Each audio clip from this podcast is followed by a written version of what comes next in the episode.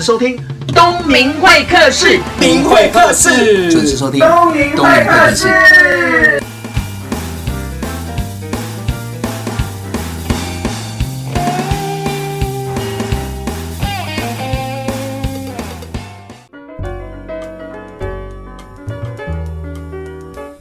大家好，欢迎收听每个礼拜五的东明会客室，我是主持人王东明。今天很高兴邀请到的是我的好朋友，很久不见，但是我们脸书天天相见哦。他最近出了一本书，叫做《不三不四的小学生摄影课》。我再讲一次哦，《不三不四的小学摄影课》。他是一个记者，但是过气了。为什么呢？他以前是联合报的政治线的记者，那突然间可能灵机一动，然后就出了一本书。那本书叫做《广告》。花钱，花钱买就太逊了，对，很厉害。他从此之后都不花钱，对。做什么就是借力使力。对，那也因为这样，出了这第二本书，叫做《不三不四的小学生摄影课》。那我们欢迎不三不四的老师张天雄。各位听众大家好，还有东明大家好。嘿，东明只有东明好而已。对，怎么东明是变大家好？你醉了是吧？对对，我们今天没有喝酒，没有喝酒。对对对，上次在台中喝酒，然后两个人哭的稀里哗啦。哎，可以，那是你哭，我被感动了。对，其实男人有很多 man's talk 可以心对心，但不是爱慕我了。对对对，是因为你讲到就。是你做了那么多不赚钱的事情，但是后面有一群支持你的家人、对老婆，甚至女儿都很支持你。是，如果没有这些的话，我想也不会有今天的一些成绩嘛。那天天啊，为什么要叫你天天？因为你的艺名叫天天，你知道，只有做坏事的人才会有艺名，取艺名。对，嗯，张天天做了十五年的男记，男记男的记者，对不对哈？做了男记也是要取艺名啊。哦，对，那这样我们归类一下，我们两个都是特种行业，都特种行业哈。对，我不知道怎么接话，不知道。那我们今天讲的这本书啊，这本书是不三不四的小学生摄影课。我先跟大家说明一下，因为听众朋友可能没有看到这个字哦，所以就不了解。不三不四不是那个负面词汇哦，就是三是山上的山。然后四是市区的市，对，所以就不三不四，什么意思啊？就是偏乡里面其实还是有分特偏乡、偏乡跟不三不四嘛。嗯，那过去我们把偏乡的地方统称偏乡嘛。对。那后来呢，特偏乡跟偏乡都有很多的资源了。那这些不靠近城市又不靠近山区的，他们就开始去争说啊，不好意思，你所有资源都给他们，我们是最没有资源的一。天天会说一下，如果从高铁出来好了，你坐过最远的那个交通方式是怎么坐？哦，就是坐到台中高铁，然后。然后嘞，公共电视的节目再开三个小时的车到阿里山的峰山乡去做节目，这样。哇！你这样坐到高铁，然后出来还要三个小时的车，那个是特偏乡，哇塞，特级偏乡的，超级偏乡。我有这样的经验，我记得我从那个嘉义出来的时候，那个梅山乡太和国小吕校长来接我，他就说东明来演讲。我想说，反正在嘉义很近，你出来要说两个多小时的车程，我沿路吐。然后他还笑我，完全无语哈。对，我说校长，你不能笑我，我是都市鸡，你们都是土鸡，你们在山上跑的，我会晕车是正常的。是啊，是啊，对啊，哇，原来这么偏啊，非常偏。可是呢，我发现说到了特偏乡去以后，那里的孩子其实他们并不像我们都市人所想象的说啊，资源多匮乏或怎么样。哎，嗯，我们开车子跑山坡的速度，竟然没有小朋友穿一双拖鞋跑步的速度快。你看多强，可见他们真的是东明刚刚讲的，有点像放山鸡那种味道啦。他们那个体能有多强？你看，我们是不能用走的，因为用走的我们马上腿就软了。他们是用跑的啊，我们是开车的，我们还输他。你看，所以你去做这件事情。Uh huh. 那我们先讲一下这本书的缘由，因为里面是讲摄影课嘛。对、uh. 我也知道你以前从事联合报的摄影记者，摄影男记，对，啊、好好男记。价钱不是很高的，不是很高，不是很高。然后也因为这样子，然后就开始有这个摄影的专长嘛。对，然后看事情的角度也不一样。然后你就结成一群跟你一样难记，对，一群难记。然后 到偏远地区去付出社会，教这些小孩子摄影。对，因为大家坏事都做太多，不是啦，就是因为大家看的事情都太多了，你知道吗？因为。比方在这圈子里面，关我十五年的经验，那像我在那个团体里面，就是经验最少的。我讲我十五年的媒体记者经验，所有人都在笑我，因为每一个跳大概都二十年以上的哈。嗯、那大家其实看了我们国家的这种新闻运作，就是总统选举啊，四年过了又总统选举，又总统选举，选了三四次了，那所有东西都不断的 repeat，所以大家的心里面也是在想说，哎，我们除了摄影这个工作之外，我们还可以对社会做出什么样的付出？所以我们才会有一个团体出来，就是。直接到偏乡去传播我们所会的东西，这样子。OK，除了你之外，你这个招牌男妓之外，这些男妓们他本身还是有工作，有里面当然也有在新闻媒体里面的，但是呢，也有不少就是说呃退役了，对，就退役，就是觉得说，哎，媒体工作也差不多了啦，嗯，嗯，再做下去就一直 repeat 也没有意思了，他也想开创另外一片天地的，嗯，对，所以有很多，比方他会接演唱会啦，或是接那种所谓高尔夫球赛那些比较接 case 型的，对，那他们的年收入也都非常可怕。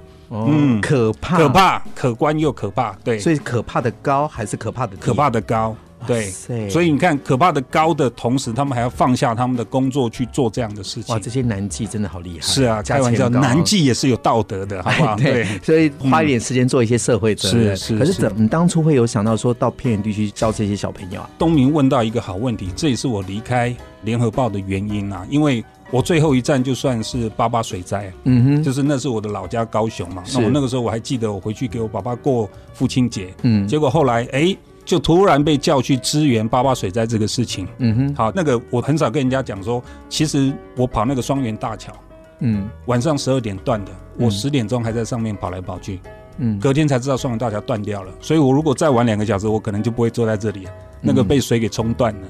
然后我又到了，比方新开嘛，我负责的是新开，就是整个被灭村的地方。跑完了以后，我就告诉我自己说：“哎，除了去观看人家这些痛苦之外，我还能做些什么？因为一路上我们看的太多了，九二一啦，哦，八八水灾啦，或是五二五空难呐，好多的这种所谓的灾难事件。我觉得除了去记录这些东西、传播这些东西之外，我好像什么都不能做。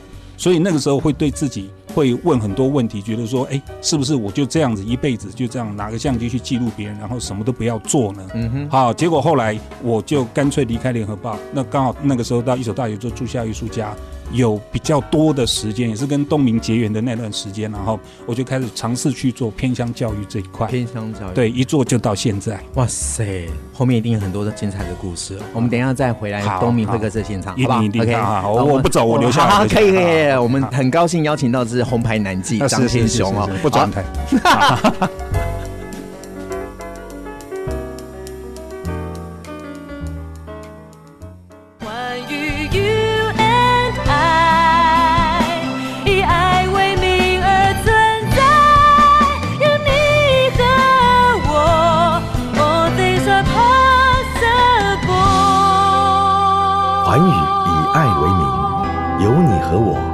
Things are possible.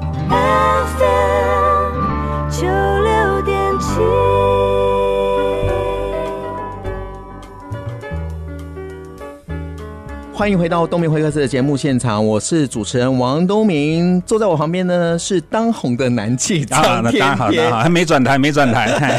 好，那我刚刚张天天有讲到是说我们结缘的缘分很特别，我跟张天天怎么认识的？张天天之前有出一本书叫做《广告花钱买就太逊了》，每次都讲不好，因为那本书卖的不好嘛。啊，也是啦，对啦，可是它是一个很好的工具书。那是因为就是有读书会邀请到张天雄来演讲来分享，那我也。因为这样的结缘，那透过脸书的连接，我觉得这个人太有意思了。他本人看起来真的超难相处的，没错，完全的难相处。那是看起来啦，可是后来，如果你深入了解，其实一个人不能只有看外表，傲慢与偏见。对，因为有刻板的印象嘛，那嘴巴又很贱，然后脸又很臭，又长得高。你看，像我们这种那种知书达理的人，就看到这种人就很害怕。可是我透过网络的连接，FB 的连接，我就知道说，他回到高雄的时候，他做了很多的事情。他蛮闲的，对，啊，就是因为。很闲才做了，对对对，他就在网络上发表，就是说，哎，他现在要做一件事情，是小孩子的摄影展，然后要在义大办一个记者会，一个活动，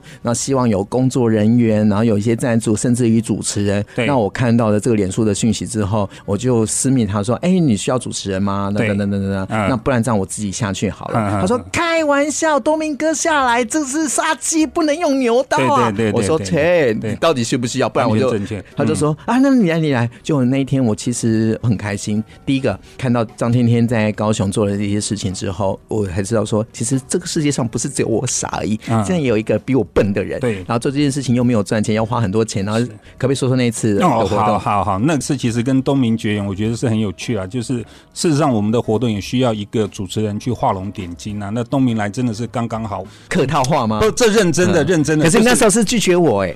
我有拒绝你吗？对啊，你还说你希望有胸部的，我没有胸哦，啊。对，那个那个是实话了，没有。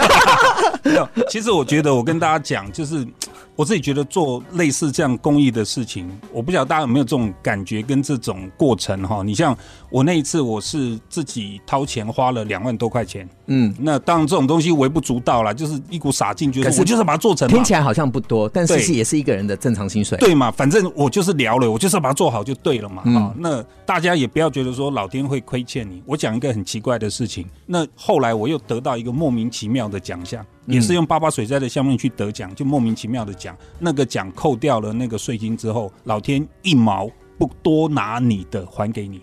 嗯哼，所以我觉得非常诡异，就是说你做这些事情，你不要觉得说啊，好像我自己在撩钱张天天说重点，你还没有讲说那个活动是什么活动？你重点就是不是我要跟大家讲，这是一个很悬疑的东西了哈。那个是一个就是我们去偏向带偏向孩子做摄影嘛哈，那一个成果展。那当中呢，我们希望孩子能够穿着自己的作品，我们把它做成衣服 T 恤，那他秀出来这样子。当然，这个过程里面需要一个很会引导的人，让整个流程能够非常的顺畅。所以我那时候才在网络上讲说，有没有大德们愿意下来帮忙呢？哈，结果东明这个就是精神状况也不是很好的人，看到这个东西马上就说：“哎，我要下来，我要下来。”那我们就当然是欢迎啊，对不对？当我讲说杀鸡焉用牛刀，东明，你确定你要下来吗？就他下来以后，整个活动弄得就很可爱。好，那整个流程就很顺畅。当然，因为当初我的设计比较卑鄙啦，我是刚好逮到那个八八水灾的一周年，所以那一个新闻我们也上了《中国时报》的头版，所以等于那个算是我们整个活动的一个初试提升，那一下子就很成功。那里面当然东明所占的那个重要性不言可喻嘛，对不对？哈，不敢不敢不敢，是不是我觉得你在做事，我能做的就是哎呀别这样讲可是我比较好奇的是，那一次的活动，所有呈现的照片都是小孩子拍的，是的，不要怀疑，所以有会教的老师才有会拍的孩子，好不好？哦，你好会转，再转来转去就转到你自己。没有没有没有，是那些大哥。嘿其实小孩子要拿照相机其实是不难，可是，在偏远地区的这些小孩子资源没有那么多，他们碰到单眼相机的机会也没有这么多。那而且这个已经是八年前的事情了。对，也因为一周年，然后八八风灾，然后又做一个成果展。嗯，我记得当下我那一天主持的时候，我有很多的收获，包含当下有一个小孩子。他的爸爸好像也走了嘛，嗯，所以在台上的时候他就在台上拿着麦克风，就一直哭，一直哭，一直哭。他说他想念他爸爸。那他也只能从拍照的这个过程当中去探索他跟他爸爸的所有的回忆。嗯那你也做了一件好事啊。没不敢不敢不敢，因为以前坏事做太多了，现在消夜障了，对，所以抵消一下。啊，你真是幽默！你看我们这两个男生这样，虽然认识的时间很长，但是见面次数不多。那每次见面不是哭就是笑，然后互亏对。对呃，很难相信说我们认识了有七八年之久。嗯，坦白说，他如果不傻的话，我还懒得跟他做朋哎，友。真的嘞哈，真的是啊，因为现在大部分都努力的赚钱，然后对赚钱养家，然后自己对自己的工作或者是那个头衔拼命的在经营。可是我从脸书上看到你，真的有时候真的看到讲，我告这个智商有问题啊，哦，对啊，对你做这些事情，你家人都支持吗？都不会再念你说你都做一些不赚钱的工作。呃，就是那个哈，薪水该拿回去还是要拿回去嘛。就是其他的时候，那我想多做一些公益的事情。其实我还是要绕回来讲，然后就是说，不要把我看成是一个多么了不起的人。其实我觉得我是一个很自私，从我自我角度去思考的一个人啊。嗯比方讲，我做一些公益活动，我会把自己孩子带去啊对，那让孩子们去看到这个世界，其实还有不同的一种想法跟做法。嗯我想他们在这个里面会得到你用钱都买不来的经验，所以我才在讲说，OK，我也是很为我自己的，也是很为我自己家人在做这个事情的。所以别人怎么讲，我觉得都 OK 啦。但是我们不管怎么讲，公益的东西如果能够达到多元的价值，自己家里还是要照顾嘛。那他们原则上都是非常支持我了。哇，对做什么事情家人支持最重要。对对像你这种不三不四过气的男妓，，对，真的对家人要支持，真的。是啊，是啊，是啊，我嘴巴好贱，都你啊！你平常嘴巴那么贱，我好喜欢哦。对，这样看得出来，就是我们两个有交情哦。对对对那我们讲一下这本书好了，嗯那个不三不四的小学生摄影课，这里面所有的照片都是小孩子拍的吗？对对我比较好奇的是，当初怎么会发行这本书？好而且你用了很多的方法，嗯，你可以跟听众朋友分享一下。好，我简单讲了哈，就是说这一本书，有人说它是摄影集，其实讲摄影集就 low 了啦。它其实是一本摄影的工具书，也就是说，我把摄影当成是一个公式来教给大家。第一个公式可以怎么做，第二个公式可以怎么做，你们照着做，那就会产出一个可以办展览的摄影展了哦。好。那我当初就直接跟偏乡的孩子一起去合作，然后我们拿的都是手机，用手机用手机拍。呃、现在手机其实，等下他们哪来的手机啊？我去跟 ASUS 借的。哦，对，他赞助这个计划。呃，对，借而已哦，呃、用币归还。所以 ASUS 非常高兴。为什么？因为我觉得我都跟他们讲很清楚，你不要施舍。不要养成一个坏习惯，就是什么事情都用施舍的，人家不需要这个东西啦。哈。就是说，我们只是纯粹这个任务导向嘛。那你有那种所谓的摄影手机，那就借我们用嘛。借我们用完以后，一方面也帮你的产品在做行销嘛，是；二方面孩子也能够得到一个最好的器具去完成他的作品，所以大家互蒙其利。那这个案子我们是用想象计划的一个资金去出的一本书。那刚刚东明在外面其实有问我了，说是什么意思？出书还要什么想象计划？我说 OK，因为我们书籍也要行销嘛。比方我们从偏乡带孩子来台北去找的，那个时候的院长王金平是好，那我们也要花那些高铁的费用，用对对。那我们也拨了三万块在这些费用上面哈，就是所有行销的费用了哈。那七万块我就拿来买书嘛。什么意思？对，什么意思？刚东明也在问这个东西，因为现在出版业其实我们内行人就讲明了啦，哈。是出版业很多种形式，那有一种是所谓 POD 嘛，Print on Demand，就是你需要多少书你就自费的书。那连经这一本不是，可是呢，我知道说现在的出版社都有一些书籍出版销售的压力，我就直接对基本盘，我就直接跟他讲说，那这样好不好？我用七万块给你买书，你这本书你就帮我出。然后弄到那种所谓网络的，包括博客来、PC Home 这些的所谓的通路，全部都要有。那你书一出来，我保证给你买七万，他们很高兴，马上就出了。所以这等于是策略嘛。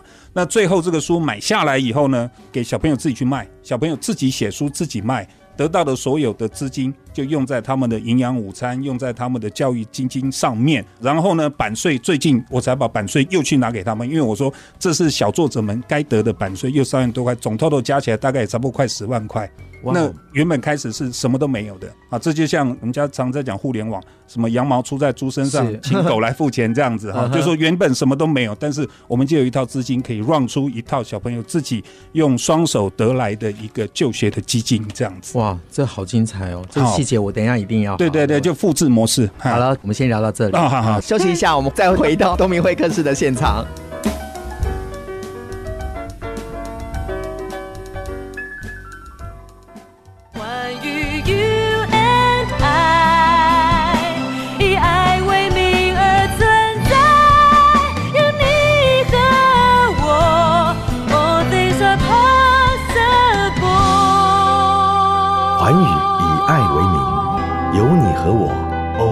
Are possible。FM 九六点七。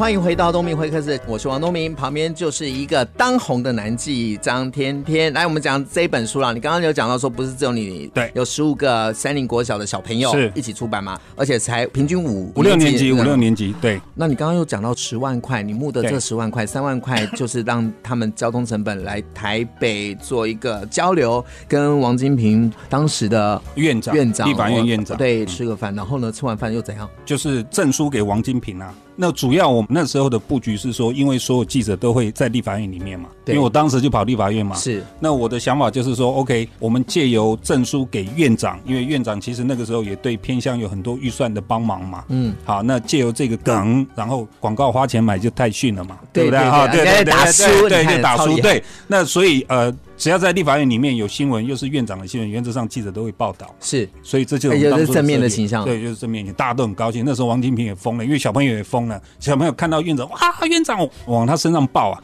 抱了以后，王金平说：“呃，我以前也是老师，我以前也是老师啊。”那都很高兴啊。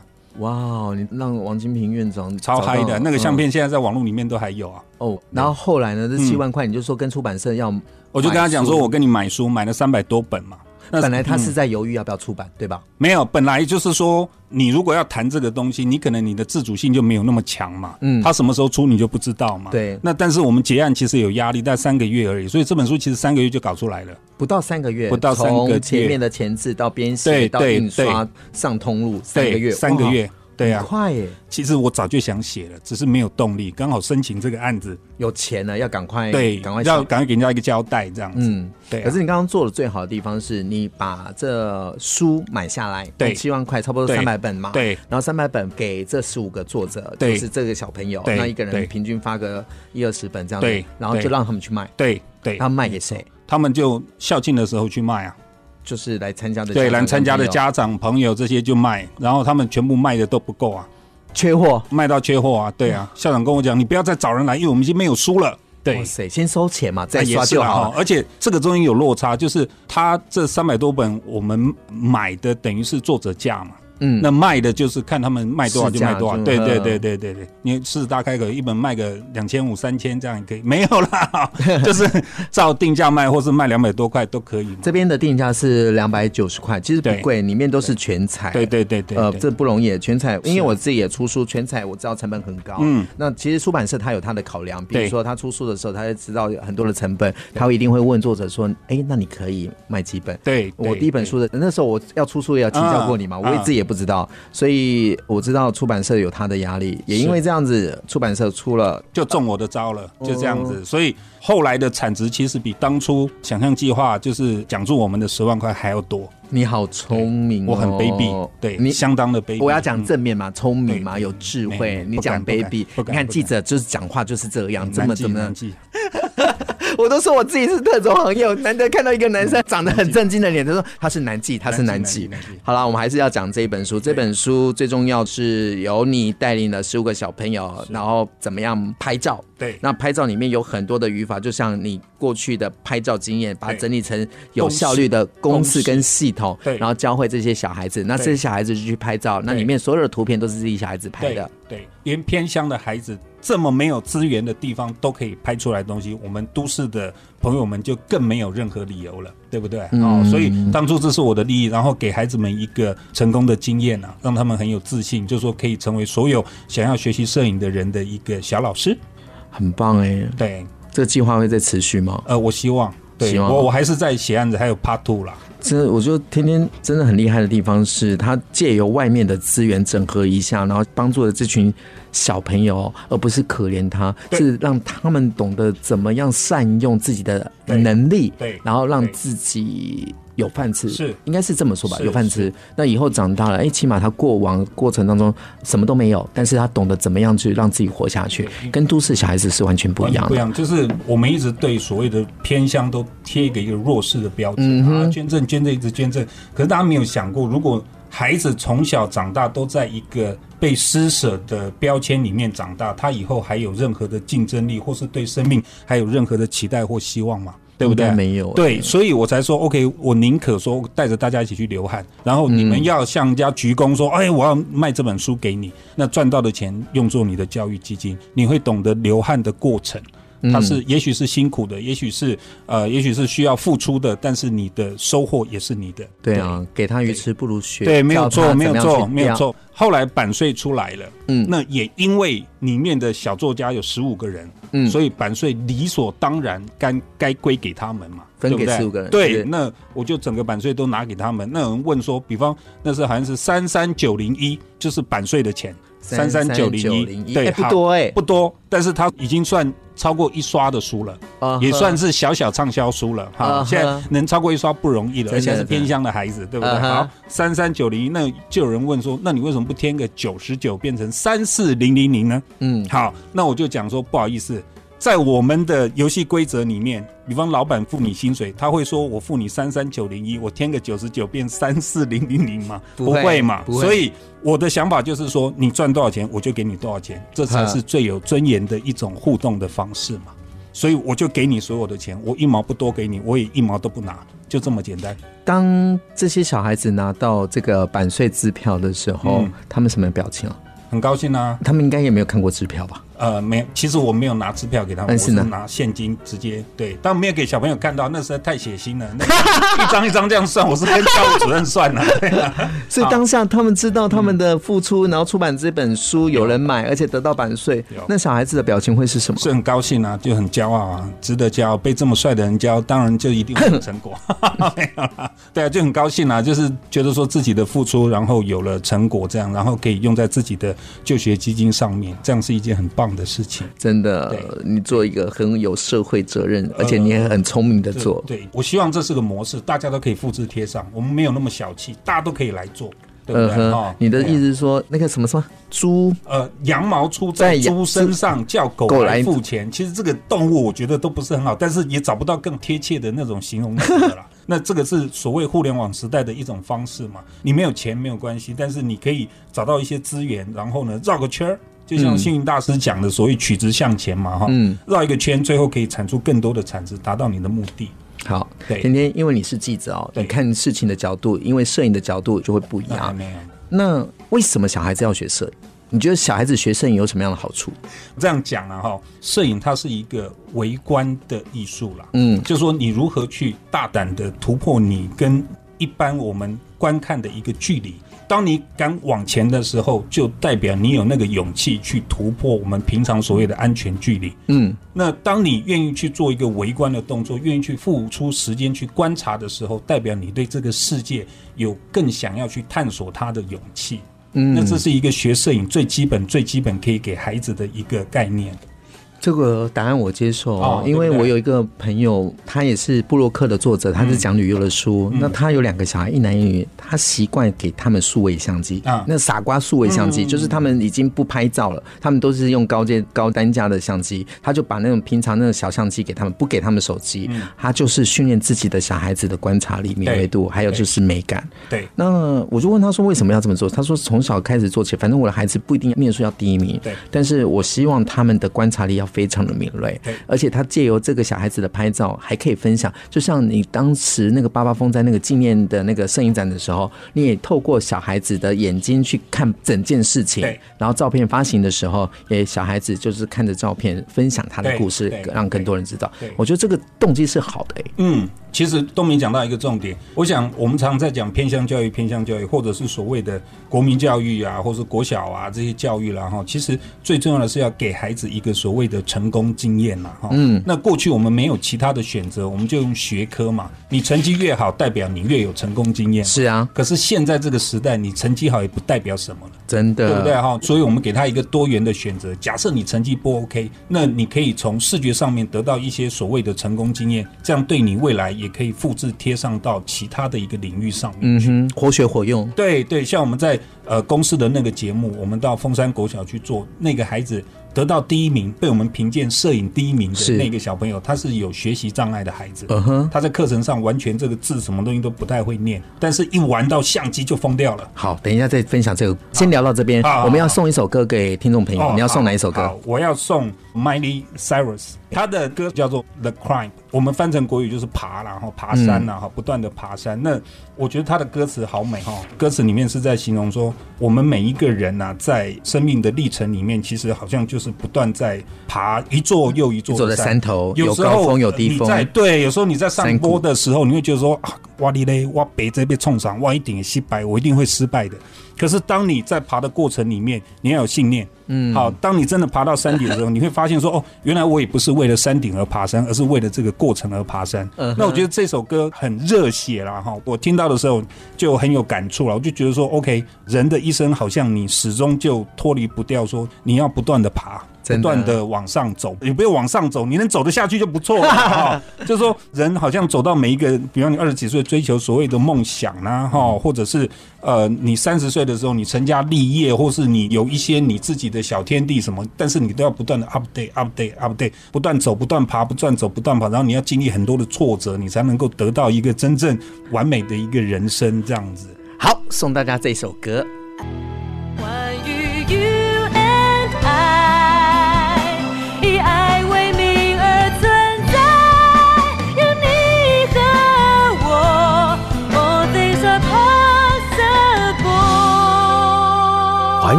Things are possible.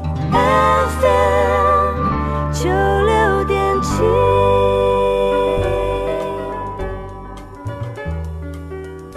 欢迎回到东明会客室的节目现场。哇，这首歌真的很好听哦，让我想到就是坚持不一定会成功，但是放弃一定不会成功。是啊，人生没有放弃的理由嘛。对啊，对就是不断的，你就是一定要往下走了。对啊，对，刚刚有讲到那个特殊的小孩子，嗯，想到这个还是有点酸酸的啦。就是那个时候我们去做一个公式的节目，我用相机看世界嘛，哈。那这个孩子其实，在班上功课永远都是垫底的啦。嗯哼，那他们叫他猫王啦。我不晓得猫王现在有没有在听哈？现在大概也差不多快高中了。那他们在功课上面又在特偏乡这种地方，你又是功课就不 OK 的。那被教育部评定为是一个学习障碍的孩子。嗯哼，就你阅读上面或书写上面都有问题的。那我们到了他的家里面去看以后，才知道说他现在隔代教养。就是爷爷阿嬷那些在带他，妈妈是新住民，但是好像就离开了，就是回到家乡了那种，就因故而离开就对了啦。那爸爸每天要工作嘛，所以家里面其实就他呃跟应该还有个弟弟，对，好像有个弟弟了哈。那家里面是非常破落的那个三合院。嗯，好，我看他的相片里面，其实。东明应该也知道，就是当你看相片，你拍相片久了之后，其实你可以阅读出相片里面的一些心理学嘛。对，比方讲，他会拍在呃椅子框框里面的一只小狗，用一个很哀怨的眼神去看这个外面的世界。那其实你都可以阅读到他心里面的一种孤寂啦。哈，对，那那个时候我们会觉得说，他的作品从刚开始到后来，我们的几堂课之后，他进步得非常的快。那经过几个老师跟评审的决定之后，要把第一名颁给他。那那时候他们节目有安排送他一个小小的数位相机。那从这个上面，事后我再去问，那那些老师就说，这个猫王自从这个节目之后，变成全班的一个摄影小老师。哇，他找到了一个成功经验。那我为什么讲心酸酸？因为就是有一次他有打电话给我，嗯，那老师你会不会再来？啊，尴尬了，对，就尴尬了，你知道吗？我怎么去？我说实在，每一次都是制作单位开着车带我上去，你知道吗？你现在叫我找，我也找不到，因为那个都是八八水在冲下来的大石头，他们还有四驱车才上得去，就是那种四轮驱动的那种嘣嘣嘣才上得去的。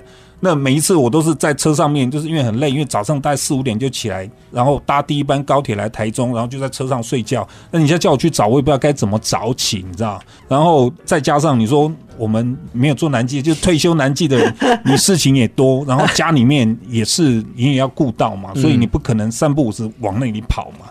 所以我就觉得啊，糟糕，这个就真的是很矛盾。那所以我能体会到偏乡孩子每一个学期去问老师说，老师你下学期还会不会在？的那种感觉，你知道吗？然后他们需要的是陪伴。对，因为就偏乡的你已经没有太多的资源了嘛，哈，那朋友同班的同学又少。好，有一个小朋友，我们讲哇，你真是班上永远的第二名，因为只有两枚。啊、对，所以就是说他所有的生活的空间里面就这么几个人而已。嗯，对啊，你又带给他一个自信，又带给他一个欢乐，所以他会很希望再看到你，再给他点什么。那你们现在保持联络的方式，除了电话之外，还有其他的方式吗？说真的，已经断了联络。因为我讲真的，东明，我们这种人就是说，如果我真的能够给你一些什么的什么，我会很努力去做。嗯，可是如果我真的没有办法的话，说真的，我你。叫我再联络，我还是心酸酸而已嘛。我了解。好，所以在这么长的摄影生涯里面，我很少去做题目的原因就在这里，因为我觉得题目做了，我就跟你变朋友了。对，像我做李家公所一个题目，那些老先生老太太就变朋友，我心里就很难过。你房子要被拆了，我能帮你什么？我能做什么？嗯，所以这里会觉得很无力，这也是我离开这个圈子的原因呢、啊。后来我发现有很多战地记者，他们在写他们部落格的时候讲的话都是一样。当我到了战地，当我到了灾难的地方的时候，我好无力。嗯，每个人的感受都是一样的，这样我比较释怀，不是只有我而已。哇，嗯，谢谢你跟我分享猫王的故事哦。嗯、那听众朋友如果听到这个故事，我想一定很有共鸣啊。我在当下就做一些事情。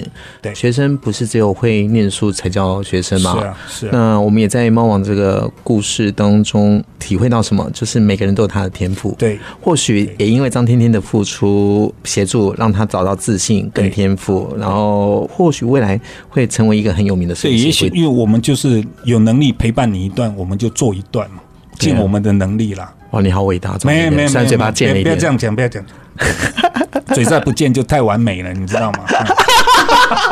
好敢讲哦，张甜甜。他是我的好朋友，不常见面的好朋友张天雄。那出了这一本书，这是他第二本书，嗯，就是带着十五个偏远地区的小朋友一起投注这一本不三不四的小学生摄影课。摄影不是只有小孩子要。大人也需要，所以透过不同的年纪、不同的世界来看待不同的角度，我觉得会有一个新的体悟。这本书又可以做公益，又可以学到新的视野，又可以支持张天雄的这个傻人理念哦。嗯，请大家多支持。不三不四的小学生摄影课。好，今天的节目也接近到尾声了，谢谢听众朋友的收听。这么快啊？对啊，就这样就没了是吧？是啊，你看不用花钱都是比较快啊。对对对，千万要锁定东明会客室。东明会客室，我是节目主持人王东明，我们下个礼拜见喽，拜拜。